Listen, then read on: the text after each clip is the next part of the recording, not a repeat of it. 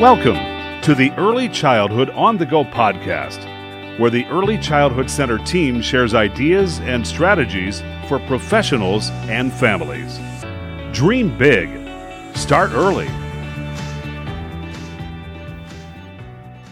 Hi, this is Lynne Hall, a research associate at the Early Childhood Center, and I am really excited about our topic. We are going to be talking about inclusion, and our guest today, Alex Otto, is a former preschool teacher who I had the pleasure and privilege of watching teach. She does a phenomenal job, and she has recently moved into an administrative position at our local Head Start programs, and she's going to be sharing with us about inclusion and what that means in Head Start.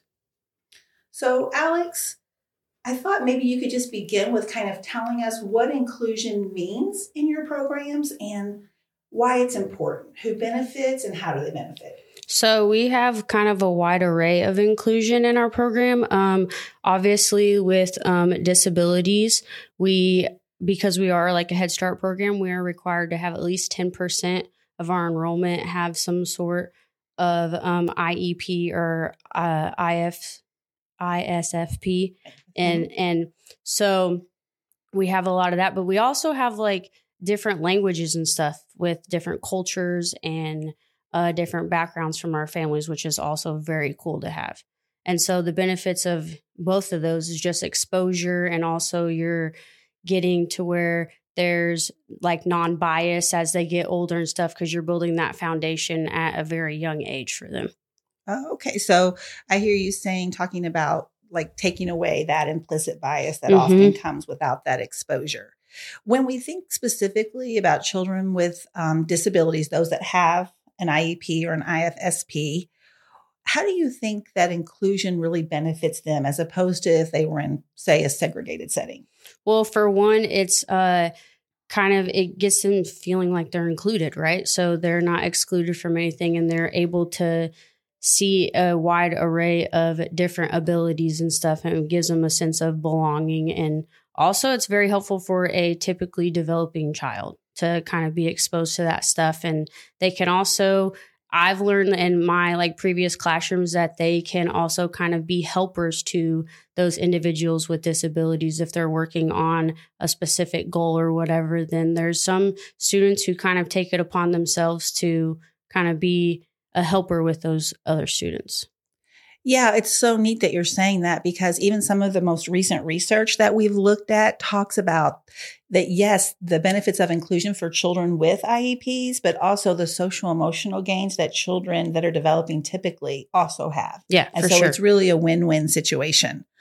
So knowing that some children are really going to need additional support, right? Including kids with and without identified needs. Mm-hmm. But some of them have some pretty intense individual needs. How are you able to do that in your program, making sure that those children are getting their needs met? So we have a um, special education coordinator and disabilities coordinator, and she does an incredible job. She's been doing it for 20 plus years, I want to say. But we also have a great partnership with um, our local school system, MCCSC.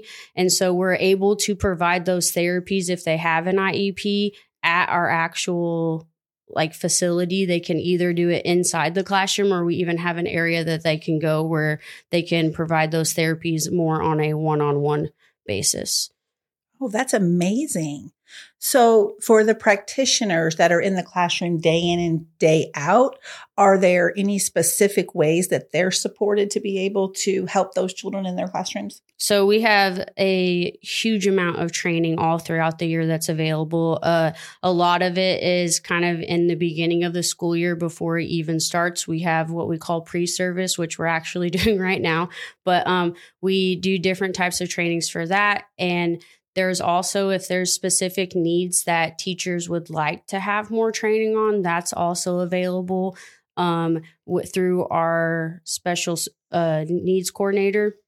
She's able to find those and also provide additional resources. She also goes into the classrooms, and if there is any additional needs, then she's able to kind of coordinate that, whether it be materials or more information or even seeking outside help to kind of come and provide additional resources for our staff. Wow. So it sounds like your program has a real commitment to inclusion. Yeah, for sure. Um, and you may not know the answer to this question, but is that typical of Head Starts around the state, or do you feel like it's something special and unique to Monroe County? I mean, I would say that it's pretty typical, but I mean, I like to think that ours kind of goes a little above and beyond. okay. Well, with that said, what would you say are the biggest challenges you've experienced in providing an inclusive program, and how might they be addressed? Um, I think sometimes the biggest challenges would be just like lack of experience at times with some, if you haven't had a child with a particular disability in your class before, then it might kind of just open up a whole new world of things that you didn't know.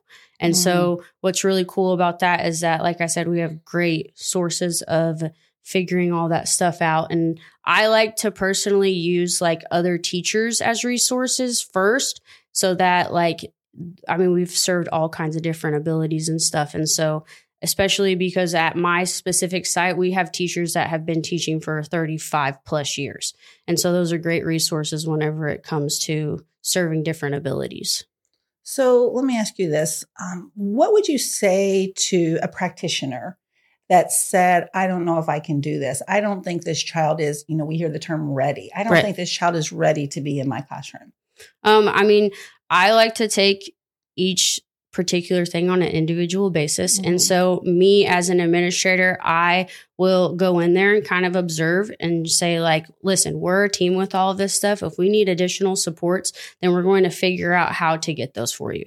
So, that's whenever we would call in our special needs coordinator and have her kind of come in and do some observations and stuff. And then we kind of go from there from what she has available if we need to do outside stuff. But I think it's all a big old learning environment, right? Mm-hmm. So we have a very ever changing field. And so whether you need something that you can find in a book somewhere or take a webinar or just simply talking to somebody who may have experience in that, we're going to try and provide that.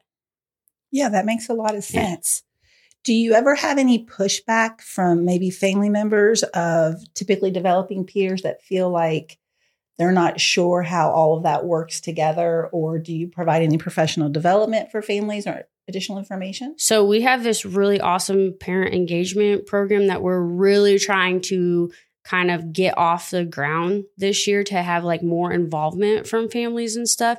And uh, a lot of that we're going to have like an entire section on like different abilities and cultures and stuff like that so that we're able to provide education for families. So if they do have questions or concerns or whatever, they're able to kind of do that right off the bat during those event nights and talk one on one with teachers. And I'm usually always available at my site and I try to kind of have an open door policy. And so if they have any type of questions, concerns about whatever, I'm very willing to try to figure all that out for them. That is fantastic. And and like I started our session with, I've seen your program in action, specifically yeah. you, but other teachers in your program. And it's it's so exciting to see it work and to see all those pieces come together and for the children to really thrive. So before we close out, is there anything else you think you would like us to know about providing this inclusive early care and education? Um, I think one of the biggest like things that people forget is that the families are a great resource. Mm. And so if you're uh, kind of struggling with transitions or whatever, you can totally use the family and say, Hey, like we're having a little bit of difficulty with so and so kind of wanting to wash their hands before meal times. Is there something that you do at home that helps with this? Or do you have any suggestions of things that might work? I think families as a resource is something that doesn't get utilized as much as it probably could, but I also think it's something that you don't necessarily think about in the like forefront of your brain. So I think it's important just to remember that. Yeah, right. I think a lot of times we feel like we may be burdening families mm-hmm. by asking them for for support and information, but at the same time that can be really empowering for them and for help them to really understand their role as that primary educator, teacher, and the expert on their child. Yeah, because right? they are the first teacher, the first expert on their child. So yeah, definitely utilize them if it's available. Thank you, Alex. This has been so informative. And please stay tuned for future podcasts where we're going to talk to some early intervention providers about inclusion and maybe some more field experts. Thanks for listening to the Early Childhood on the Go podcast. from the Early Childhood Center team at Indiana University. Learn more at iidc.indiana.edu/ecc.